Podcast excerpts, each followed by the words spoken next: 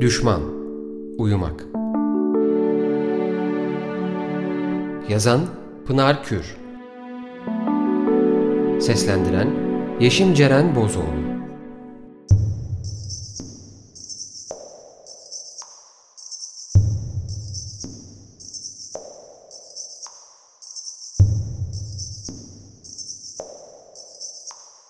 Çok geniş bir banyo odası. Dipte yuvarlak, jacuzzi'li bir küvet. Küvete dik açı oluşturan duvarlardan birinde yan yana iki geniş lavabo, üstte duvarı neredeyse kaplayan tek bir ayna, karşı duvardaysa yere kadar boydan boya aynaların ardında gömme dolaplar. Tuvalet görünmüyor çünkü cam tuğladan bir bölmenin gerisine saklanmış. Görünen yüzlerce kadın. Aslında karşılıklı aynalar yüzünden çoğalan tek bir kadın. Adı Beyza. Boy aynalarının önünde çırılçıplak dikilmiş jimnastik yapıyor. Az ötesinde duran teypten gelen kısık sesli müziğe eşlik eder gibi mırıldanıyor. Bir, iki, üç, dört, bir, iki, üç, dört, gel, di, üç, dört, ge, ne, gel, di, bir, iki, üç, ben yokken eve girdi. Ne yapacağım şimdi? Geldiğini benden başka kimseye söylememesini tembih etti hizmetçiye. Cevdet'ten korkar. Bir, iki, üç, dört. Cevdet'in onun adını bile işitmeye tahammül edemediğini bilir. Üç, dört, bir, iki, üç, dört. Genç kadın hareketini tamamladı. Birkaç derin soluk aldı. Bir sonraki harekete başlamak üzere bacaklarını biraz açtı. Evet, Cevdet ötekini gördüğünde aşırı sinirlenir ve bunu saklamak için fazla gayret sarf etmezdi. Ama acısını gelenden değil, karısından çıkarırdı daha çok. O da bunu çok iyi bildiğinden genellikle Cevdet yokken gelmeye dikkat ederdi. Gerçi çoğu kez hiçbir şeye dikkat etmezdi o başka. Bir, iki, bu kez, işte, üç, dört, öyle, üç, dört. Dikkatsizce geldi. Ben yokken eve girdi. Daha doğrusu gelmiş. Ben yokken eve girmiş. Gelişini gözlerimle görmüş gibi biliyorum. Nurgül her şeyi akşamüstü mutfakta kulağıma fısıldadığından beri. Evet, sanki gözleriyle görmüştü. Taksi yokuşa tırmanıyor. Bahçe kapısının önünde duruyor. İçinden onun çıkacağı kimin aklına gelir? Hele evde hizmetçiden başkası yokken. Bahçıvan Hüsmen Efendi alışverişe gitmiş. Nurgül hanımının erken döndüğünü sanıyor. Neden BMW ile değil de taksiyle döndüğüne şaşırıyor. Oysa taksiden inen öteki. Saç baş darmadağınık, sırtında kirli bir tişört, ayağında blue jean, elinde anorak çanta kapıyı çalıyor. Hizmetçi kız açıyor. Evden şık bir tayyörle çıkmış olan hanımını böyle garip bir kılıkta karşısında görünce bayağı afallıyor. Ancak konuştuğunda anlıyor gelenin hanım olmadığını. İkisinin sesleri farklı değildir ama konuşma tarzları kesinlikle farklıdır. Gelenin kim olduğunu o, evde yoklar ya dediğinde anlıyor. Birden yorulduğunu hissetti genç kadın. Oysa programı daha yarılamamıştı bile ve hiçbir zaman böyle çabuk yorulmazdı. Hareketlere ara verip kendini aynada süzmeye koyuldu. Bir yandan derin soluklar alarak. Ellerini gövdesinde gezdirdi.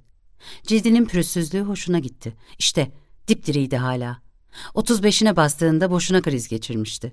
Genelde kadınların 40 yaş krizi olur. Kendisi erken davranmıştı. Neyse, sabah akşam birer saat jimnastik yapmalar, masajı haftada üç güne çıkarmalar, en son moda olan yüz ve vücut bakımlarını aksatmadan uygulamalar işe yarıyordu tabii. Oysa yüzünü buruşturdu. Öteki ne masaj ne jimnastikle uğraştığı, yediğine içtiğine uykusuna hiç dikkat etmediği, kendine hemen hemen hiç bakmadığı halde incecik ve zarifti. Yani öyle olmalıydı. Nurgül bile ikisini birbirine karıştırdığına göre. Doğruca yukarı çıkacağım demiş. Sanki o da ezelden onunmuş gibi. Sen bir sürahi buzlu su getir bana sonra yatıp uyuyacağım. Oh ne ala. Evin hanımı gibi davranmak buna denir işte.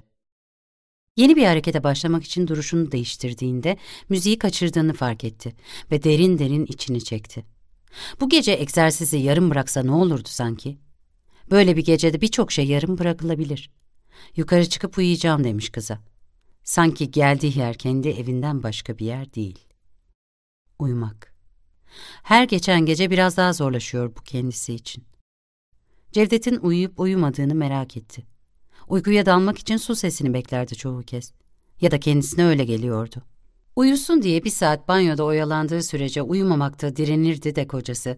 Suyu açtığında işinin bittiğine, yakında yatağa geleceğine inanıp rahatlıyor, gevşiyor, dalı veriyordu uykuya galiba. Çünkü her seferinde banyodan çıktığında mışıl mışıl uyuyor oluyordu. Ya da Beyza'ya öyle geliyordu. Belki de uyuduğu falan yoktu da numara yapıyordu her gece. Kendisi de darda kalınca uyku taklidi yapmıyor muydu? Uyku taklidi yapmayı ondan iyi kim bilebilirdi? Bir gayret daha göstermeye, programı baştan almaya karar verdi. Teybi durdurup geriye sardırdı. Gece jimnastiği önemliydi, ihmal edilemezdi. Ayrıca su sesinin erken gelmesi Cevdet'i kuşkulandırabilirdi.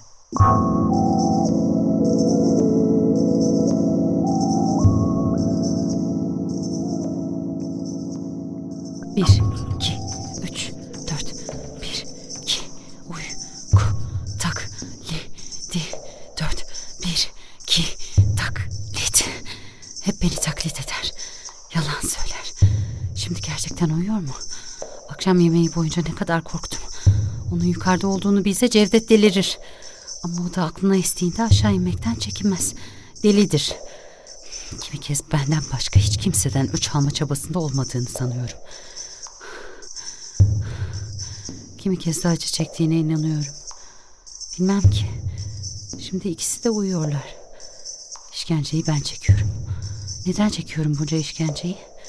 Gece vakti bu kadar didinmeye değer mi? Yapacak başka bir şeyim olsaydı her anımı sayılara, hecelere böler miydim? Düşman uyurken ben neden uyanığım? Onların umrunda mı? Ben düşmanlık nedir bilmezdim. Onlar başlattılar. Ben kimseye benzediğimin farkında değildim. Onlar söylediler. Ben bu kavgaya bile bile girmedim. Birileri iteledi beni. Soluklanmak için durdu. Bu kez umutsuzca baktı aynaya. Hayır olmuyordu. Ötekinin Cevdet'ten ne zaman korkup ne zaman korkmadığını hiç anlayamamıştı. Bir bakarsın, aman kocanın gözüne görünmeyeyim, burada yakalarsa boğar beni. Daha doğrusu seni diye çekingenlik gösterirdi. Bir bakarsın, nasılsın şekerim diyerek boynuna sarılırdı. Adamı en çıldırtacak bayağılığı bile bile sergileyerek. Yüzünü buruşturmasını, dişlerini sıkmasını alaycı bir havayla görmezden gelerek. Cevdet'i çıldırtmayı, kardeşini de korkudan titretmeyi doğal bir hak olarak görüyordu. Zengin, rahat, dışarıdan bakıldığında mutlu oldukları için mi? Cevdet'i kaptırdığı için mi? Bu da bir bilmeceydi aslında. Görünüşte Beyza ötekinin elinden almıştı Cevdet'i. Herkes öyle sanıyordu. Oysa kendisi bundan hiç emin değildi. Öteki sıkılmış bıkmıştı Cevdet'ten. Onun o sarsılmaz kurallarından, katılığından, hatta zenginliğinden bile ve onu çaktırmadan itmişti ikizinin kucağına galiba. Eskiden çok yapmıştı böyle şeyler. Daha ilk gençliklerinden biri. Birinden sıkıldı mı küt kardeşine paslardı. Durumun böyle olduğunu kimse bilmezdi ama. Sinirlendi birden. Herkes hep kendisini suçlamıştı. Ötekinin sevgililerini hep kaptığına, onu mutsuzluğa sürüklediğine inanmışlardı. Oysa Cevdet aşk ilan ettiğinde sevinmişti, evet. Onu kendisinin ayarttığından hiçbir zaman emin olmamıştı ama başlangıçta bayağı hevesle benimsemişti durumu. Şimdi ise ötekini Cevdet'e göstermeden göndermeyi başarabilecek miydi? Ya sabah sabah mahmur bir suratla kahvaltıya inmeye kalkacak olursa?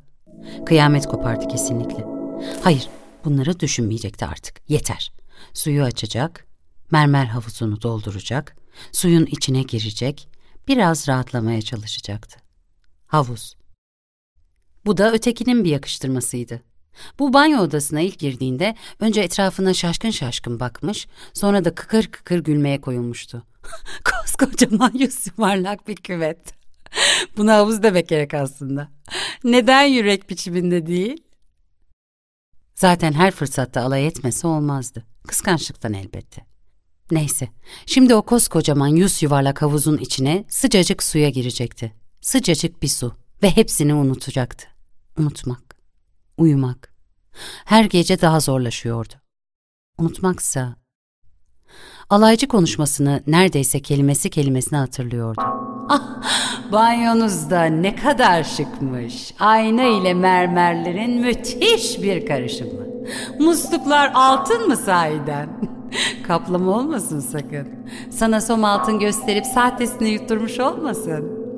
Bu mermerlerin bir adı vardı. Balgami mi diyorlardı.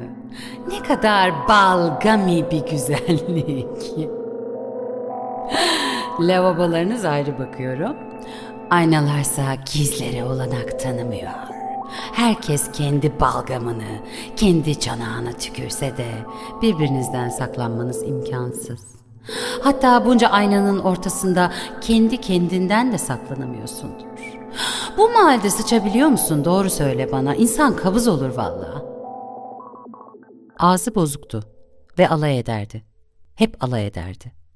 Güzel evini, salon büyüklüğündeki banyo odasını, zengin ve yakışıklı kocasını, onda olmayan, her şeyin kendisinde olmasını kıskandığını çaktırmamak için alay eder, çok da iyi başarırdı bunu. Öyle ki kıskanıldığını unutup küçümsendiğine, daha da kötüsü bu davranışa layık olduğuna inanırdı Beyza. Kendisi alay etmeyi hiçbir zaman bilememiş, öğrenememişti. Ömrü boyunca aklına geleni saf saf söylemişti. Kimi kez inandığı şeyleri söylediğinde alay ettiğine inandırmışlardı onu. Zorla, gülerek. Çevresindekiler güldüğünde kendisi de gülmüştü. İçtenlik gülünç müdür? Öyle olduğunu anlamıştı zamanla. Ne zaman içten bir şey söylese herkes gülüyor, kendisini gülünç duruma düşürmek istemediklerinden olacak, alay ettiğine hükmediyorlardı. O da onlara uymaya başlamıştı ama zamanla sıkıldı. Gülünç bulmadığı şeylere gülmekten kurtulmak için sustu. Cevdet'le tanıştığında susmayı öğrenmiş, belki de sırf o yüzden onu elde etmişti. Susmayı öğrenmeseydi çok alaycı ve acımasız birine benzeyebilirdi.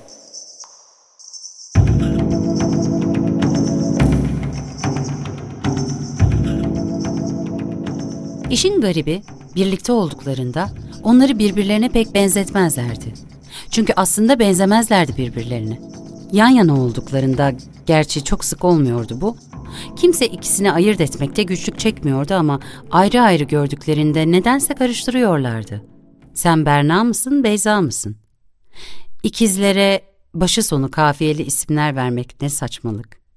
Annesinden beklemezdi böyle bir saçmalığı. Çok aklı başında, bilinçli bir kadındı Allah rahmet eylesin. Çocukken tıpatıp aynı giysiler giydirmemişti onlara hiç. Hatta 7-8 yaşından itibaren ikisinin de kendi giysilerini seçmelerine izin vermişti. Beyza fırfırlı, farbelalı, fiyonklu, kırmızılı, yeşilli elbiseler, fistolu beyaz bluzlar, pileli etekler, kadife ceketler severdi. Öteki ise erkek çocuklar gibi giyinirdi.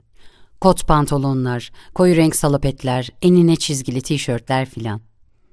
Birinin saçları uzun ve lüle lüleydi, ötekininkiler kısacık. Biri bebekleriyle oynardı, öteki komşuların pencerelerini taşlardı. O vakitler insanlar onları karıştırmak, birbirine benzetmek şöyle dursun, kardeş olduklarına bile inanmakta zorluk çekerlerdi. Sonra ortaokulda, daha çok da lisede ille de Beyza'ya benzemeye çalışır olmuştu. Öteki. Saçlarını uzatmış, sesini yumuşatmış, kardeşinin dolabından bluzlarını çalmayı adet edinmişti. Okul üniformaları da aynı ya. Onları ayrı okullara göndermeyi neden akıl etmemişlerdi acaba? Ötekinin yerine girdiği sınavların haddi hesabı yoktu. Oğlanlarla olan durum ise başlı başına bir curcuna. Öteki hepsinin kendisine aşık olduğu konusunda ısrarlıydı. Biricik meleğin Beyza diye başlayan mektupların bile aslında kendisine hitaben yazıldıklarından kuşkusu yoktu. O saçma sapan mektuplara cevap yazmak için didinmesine hiç itiraz etmezdi Beyza. Çünkü onları okumaya bile öşenirdi. Derken öteki gönderilen şiirlere karşılık şiirler bulmaktan sıkılır, yazışmadan vazgeçer ama bir kez karşılık gördükten sonra kendilerini bir şey sanan salak oğlanlar Beyza'nın üstüne kalırdı. Sokakta peşini bırakmazlardı. Öteki yeni yeni eğlencelerle oyalanırken başına sardığı eski kırıklardan kurtulmaya uğraşmak Beyza'ya düşerdi. Ötekinin neyi neden yaptığını hiçbir zaman anlamamış, onun her yaptığına hep şaşmıştı. Kardeşi olmasa onun deli olduğuna inanacaktı. Sonunda sıcak, köpüklü suyun içine uzandı. Jacuzziyi çalıştırmadı. Sabah jimnastiğinden sonra iyi geliyordu jacuzzi. Geceleri ise sıcak suya şöyle bir uzanıp kendini bırakmak daha hoştu. Öteki yukarıda olmasa, Cevdet'in uykuya daldığından emin olabilse mutlu bile olabilirdi. Mutlu olmak. Ne demek mutlu olmak? Unutmak, uyumak, tan başka. Neleri içerir mutlu olmak? Telefonun tam da beklediğin anda çalması. Telefonun en beklemediğin anda çalması. Saksıdaki bitkinin çiçek açması. Herhangi bir ağacın çiçek açması. Özlediğin biriyle sokakta karşılaşmak. Korkmamak. Bir sabah, bir akşam, bir öğlen ya da günün herhangi bir saatinde artık korkmuyorum diyebilmek. Bir vakitler kolaydı. Bir vakitler koşmaktı mutluluk. Okulun bahçesinde herkesten hızlı koşmak. Bütün yarışları kazanırdı Beyza. Oğlanlardan bile hızlı koşardı. Sonra öteki başka bir oyun uydurmuştu. Kendisi bahçede bütün çocuklardan hızlı koşmakla yetinmişken öteki arabalardan hızlı koşmayı denemişti. Mutluluğu yok etmiş, yerine korkuyu yeşertmişti. Ne kadar korkardı Beyza. Yapma diye yalvarırdı. Ötekini kıskanmaya vakit bulamadan titremeyi öğrenmişti. Ve yalanı.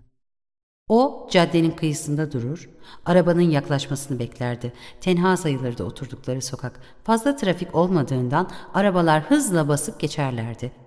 Uzaktan gelen araba markası seçilebilecek kadar yaklaştığında hadi Mustang ya da hadi Mercedes diye haykırdığı gibi bir kaldırımdan ötekine çılgın bir koş koparırdı. Muratlara, Renault'lara falan tenezzül etmezdi. İlle de fiyakalı bir araba olacak.'' Öyle aniden, öyle yakından fırlardı ki sürücülerin frene basma olanağı kalmazdı. Hep ramak kala kurtulurdu ezilmekten. Arabaları kullanan adamlar kaza yapma tehlikesinin terli yürek çarpıntıları, kazayı atlatmış olmanın sersemliği içinde daha da hızlanıp kaçıp giderler, durmazlardı. Yalnızca bir kez bir tanesi durmuştu. Kırmızı, sarı gibi çarpıcı renkli bir araba değildi. Siyah ya da beyaz da değildi. Gri mi? Lacivert mi? O vakitler Eflatun araba var mıydı? Hatırlayamadı Beyza. Markasına da dikkat etmemişti.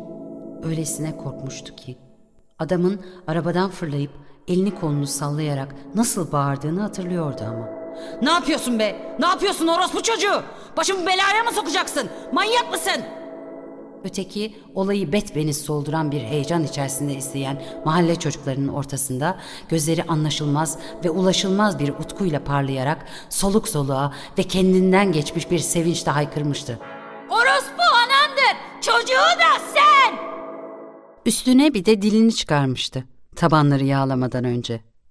Onun böyle küfrettiğini ilk kez duyuyordu. Sonraları çok duyacaktı Beyza. Utançtan yerin dibine geçmişti. Ve o akşam annesi komşuların anlattıklarının doğru olup olmadığını aklı başında kızına sorduğunda hayır yalan demişti. Yalan söylemişti. Bir daha da koşmaya, yarış falan kazanmaya heves etmemişti.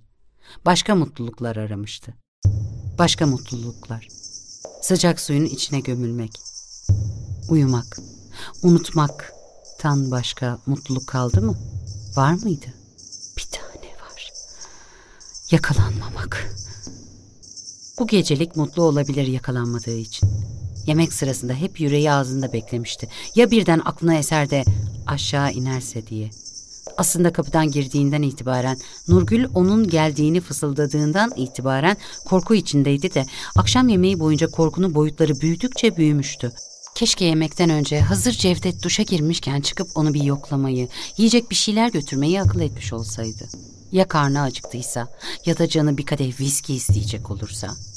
Türlü çarpıntılar içinde zehir etmişti kendine iki lokma yemeği. Cevdet'in de aksiliği üstündeydi zaten. Yoldan geldiğinde hep öyle olur.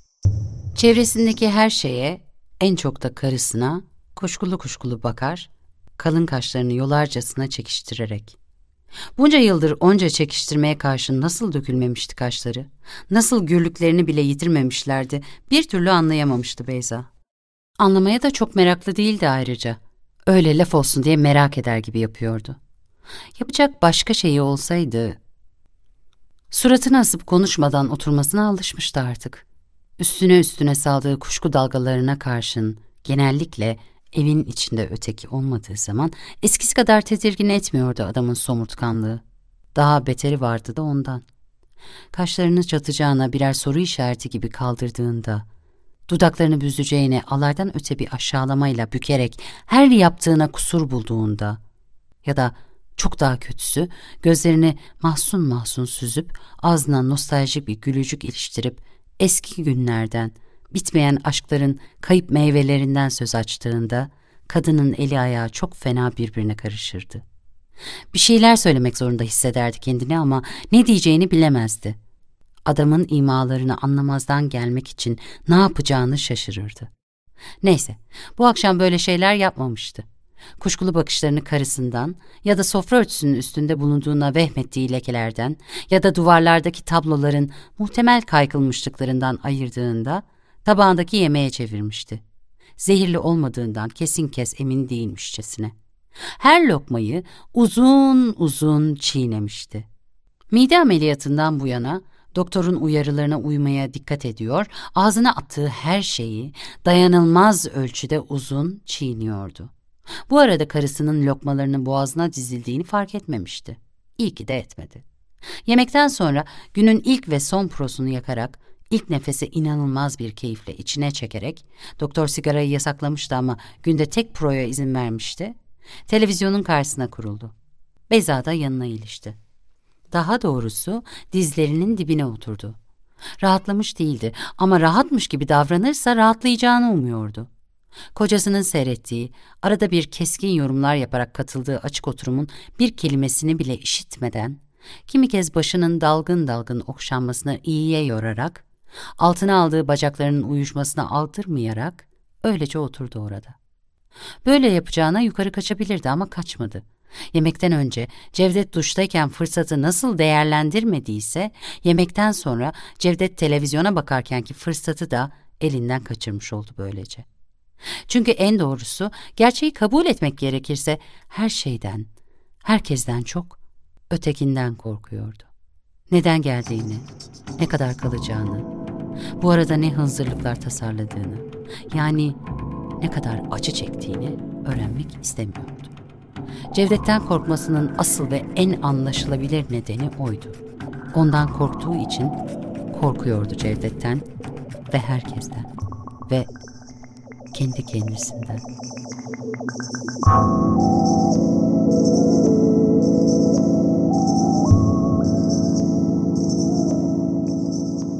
Eve girdiğinden beri bu korkuları yaşamak, iki kat yukarı çıkıp onunla konuşmayı göze almaktan daha mı iyiydi? Öteki ise canı istediği anda iki kat aşağı inebilir, kendisini konuşmaya zorlayabilir, bu arada Cevdet'i ayaklandırabilirdi. Bu olasılık Beyza'nın yüreğini güm güm attırıyordu ama onunla teke tek karşı karşıya gelme cesaretini vermiyordu. Ötekinin yaşadıklarını yaşamak şöyle dursun, yaşadıkları hakkında onunla konuşmaya bile cesaret edemiyordu artık. Kaldırımın bu kıyısında kalıvermişti birden. Ya da birdenbire değil de tam ne zaman olduğunu unutmuştu.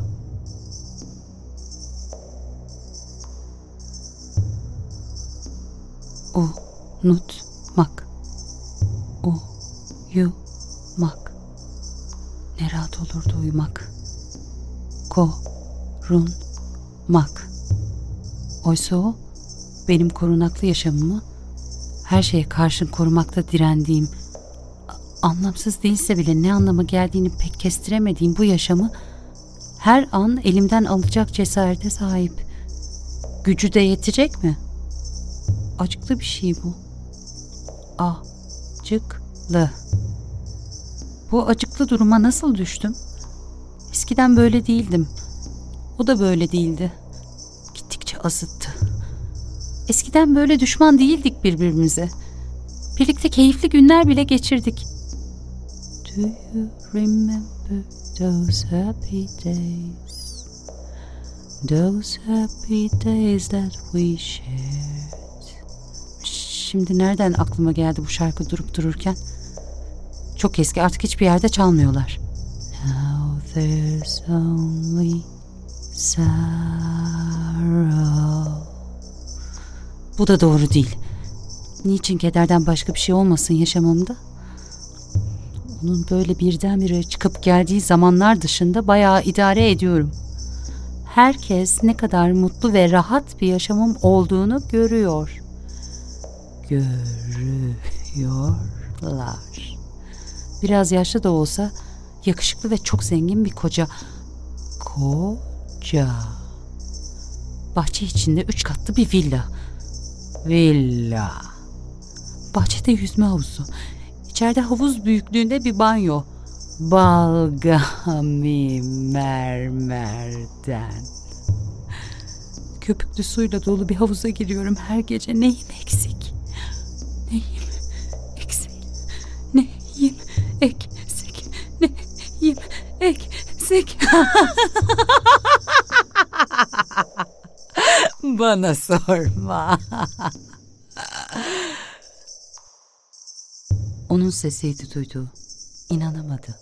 Korkuyla açtı gözlerini. Onu karşısında görünce korku dehşete dönüştü. Ne yapıyorsun sen? Ne zaman geldin? diye fısıldadı. Sırtında Beyza'nın eski bir sabahlığı, yüzünde çarpık bir gülümseme, elinde sigara, salınarak yaklaştı. Bugün öğleden sonra. Kız söylemedi mi? Suyun içinde doğruldu. Gözleri fal taşı gibi açılmıştı. Onu biliyorum. Buraya nasıl girdin? Yatak odasından geçmiş olmalısın. Evet. Ve sigarasından derin bir nefes çekerek aynada kendini süzdü. Meraklanma horul horul uyuyordu. Tir tir titremeye başladı. Yüksek sesle konuşma. Duyarsa uyanır. Aynadaki görüntüden gözlerini ayırmaksızın kalçasını bir iki yana salladı. Gülümsemesi genişledi. Duymaz. Morukların uykusu ağır olur. Bir de sigara içiyorsun. Bu evde sigara içmek yasak. Onun içmesi yasak. Ben mide ameliyatı geçirmedim. Ve gözlerini aynadan ayırıp köpüklü sıcak suyun içinde titremekte olan kadına dikti. İki adım atarak küvetin kıyısına ilişti. Hala korkuyorsun. Hep korkuyorsun. Neden? Kokusunu hemen alır, uyanır. Aman be. Ve yarılanmış sigarayı köpüklü sıcak suyun içine attı. Oldu mu? Az buçuk rahatlamıştı. Gövdesini yeniden köpüklü sıcak suyun içine uzattı. Neden geldin? Seni özledim sevgili kardeşim. Bir de kocanı seyahatte sanıyordum. Gözlerini yeniden kapadı. Titremesi tam olarak geçmemişti. Erken döndü, dedi duyulur duyulmaz bir sesle. Öteki sesini alçaltmaya gerek görmeden güldü. Anlaşılan öyle olmuş. Habersiz gelip seni biriyle yakalamayı umuyordu belki. Ne olur yapma bunu bana. Neden yapıyorsun bunu bana? Özledim dedik ya. Sıkıntıdan patlıyorsun. Aslında sen çağırıyorsun beni. Nerede olsam duyarım imdadını. Biliyorsun. Gözlerini açtı. Küvetin kenarında oturan kadına baktı çaresizce. Onu görmek bile istemiyordu. Hatta en çok onu görmekten korkuyordu. Ama artık çaresi kalmamıştı. En mahrem bölgesine girmeyi başarmıştı öteki. Sırtındaki sabahlığın önü açılmıştı. Kendi sabahlığı hem de. Nereden bulmuştu onu? İçinde başka bir şey yoktu. Aslında o da çırılçıplaktı. Seni hiçbir zaman imdada çağırmadım, dedi sesini değil de fısıltısını yükselterek. Sen geldiğinde imdat istiyorum asıl. Ellerini sabahlığın ceplerine sokup çıkardı bir şeyler aranırcasına. Çarpık gülümsemeyi yaydı yüzüne bir kez daha. Seni kurtarmaya çalışıyorum. Anlamıyorsun ki. Rahat bırak beni. Kurtarılmaya ihtiyacım yok. Çarpık gülümseme sevecene dönüştü çok fazla dudak hareketi gerektirmeden. Beni özlüyorsun. Emre'yi özlüyorsun. Bebeği özlüyorsun. Hayır, hayır, hayır. Hiçbirinizi özlemiyorum. O bebek benim değil zaten senin. Ben yüzünü bile görmedim. Kimse görmedi, dedi kupkuru bir sesle yeniden sabahların ceplerinde bir şeyler aranarak. Doğmamış bir çocuğun yüzünü görmek mümkün mü? Elleriyle yüzünü kapattı. Artık tutamayacaktı kendini. Ağlamaya başladı. Emre de senin. Her geldiğinde yanında getiriyorsun onu da. İstemiyorum. Bırakın beni artık yeter. Sendin Emre'ye aşık olan. Onu bırakan da bendim. Bilerek, isteyerek onun düşlerinin bana yaramadığını anladığım için terk ettim onu. Hırlamayı andıran bir ses çıktı ötekinin gırtlağından. Cevdet'in zengin parıltısına kapıldığın için, senin uysal güzelliğini bana tercih ettiğini anladığın anda koşa koşa gittin ona. Emre de beni tercih ediyordu. Hepsi, herkes hep beni tercih etti. Yalan mı? Sen sıkılıp aksilendikçe, ağzını bozup aklına geleni söylediğinde senden korkup bana sığındılar. İki omuz silkip sabahlığı sırtından sıyırdı, yere düşürdü Çıplak bacağını küvetin kıyısından aşırdı. Ben de gireceğim yanına. Ürperdim birden. Sıcak su iyi gelecek. Yapma demesine kalmadan o tam karşısından suyun içine kaymış, bacaklarını iki yanından uzatmıştı bile. Kendi bacaklarını bükerek göğsüne doğru çekti. Ne hakkın var buna? Kimin neye hakkı olduğunu tartışmaya kalkarsak işimiz uzar, dedi hep o çarpık gülümsemeyle. Bu havuz ikimize yetecek kadar büyük olduğuna göre başka konulara geçebiliriz. Seninle hiçbir konuda konuşmak istemiyorum. Bacaklarını uzatmadan omuzlarını köpüklü sıcak suyun içinde biraz daha derine kaydırdı. Cevdet şüphelendi mi? Şüphelenmiştir. Hala doğru dürüst ayırt edemiyor ikimizi. Hiç de değil. İkimizi ayırt edemeyen Emre'ydi. Ya da sen işine geldiğinde benim taklidimi çok iyi yaptığın için Cevdet seni gördüğü anda tanır. Tanımaması mümkün mü?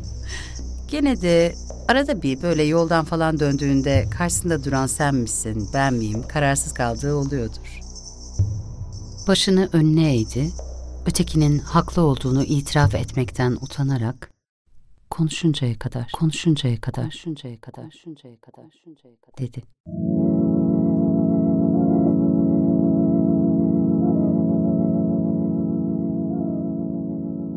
Karşısındaki daha da keyiflendi. Köpüklü sıcak suyu bacaklarıyla dalgalandırdı. Evet, senin o uysal, mıymıntı sesini duyana kadar. Emre'yi nasıl kandırdım peki? Der demez sustu. Nasıl ağzından kaçmıştı bu soru? En korktuğu konuya farkında olmadan nasıl girivermişti böyle? Neyse yeter bilmek istemiyorum. Elbette istiyorsun. Yıllardır en bilmek istediğin bu ama sormaya cesaret edemiyorsun. Hayır, senin o mıymıntı sesine konuşmadım. Gerek kalmadı. Aşık bir adamı kandırmak kolaydır. Seni o kadar çok seviyordu ki salak herif. Kapısında senin giysilerini öyle boynu bükük gördüğünde beni. Sen zengin kocanı bırakıp ona döndün sandı. Sevinçten, heyecandan öylesine eli ayağı birbirine karıştı ki gözümün içine bakmadı bile. Tabii ben de onun gözlerine bakmamaya dikkat ettim. Hemen boynuna sarılıp yüzümü sakladım. Elleriyle yüzünü kapadı. Evet, saklanmalıydı bu yüz. Nasıl diye sanki kendi kendine konuştu duyulur duyulmaz bir sesle. Hem de balayından döndüğüm günün akşamında. Haince gülümsedi. Seni özlemiştir diye düşündüm. Sen onu özlememiş miydin? O müthiş balayı tüm geçmişini unutturmuş muydu? Kocana da iyi bir ders. Asıl kimden öç almak istiyorsun? Hangimizden? diye fısıldadı hala onun yüzüne bakmaktan kaçınarak. Hepinizden. Ses o kadar hınçlı çıkmıştı ki ürpererek ellerini yüzünden çekti. Dehşet içinde baktı onun gözlerinin ta içine. Sen benden nefret ediyorsun. Garip şeytansı bir ışıltı vardı gözlerinde. Ancak senin benden nefret ettiğin kadar. Ama neden? Neden? Eskiden böyle değildik. Alaycı bir gülümseme mi? Hayır. Yalnızca çarpılan bir ağız ve parıltısı daha da artan şeytansı bakışlar. Ah, hala o eski şarkıyı mı mırıldanıyorsun? İşine yarıyor mu? Bundan sonra güzel günler olabileceğine inanıyor musun yoksa?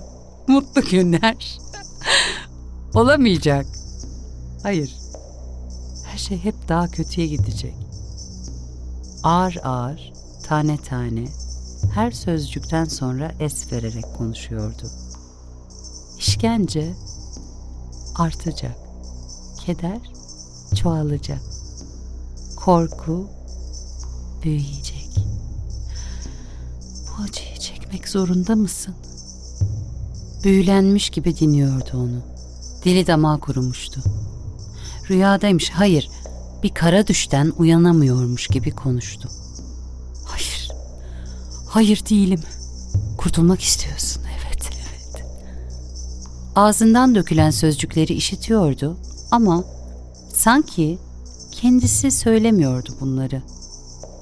Evet, sana yardım edeceğim, bensiz beceremeyeceksin. Ayak bileklerini iki elin sıkıca kavradığını hissetti. Uyumak istemiyor muydun? İstiyordum. İstiyorum. Uyu öyleyse. Bak nasıl unutacaksın her şeyi. Karşı koyamayacağı kadar büyük bir güçle çekiyordu eller onu. Köpüklerini ve sıcaklığını artık yitirmeye başlamış suyun derinliklerine doğru. Uyumak, unutmak mıdır? Unutmak, ölmek midir? Ölmek, mutluluk mudur?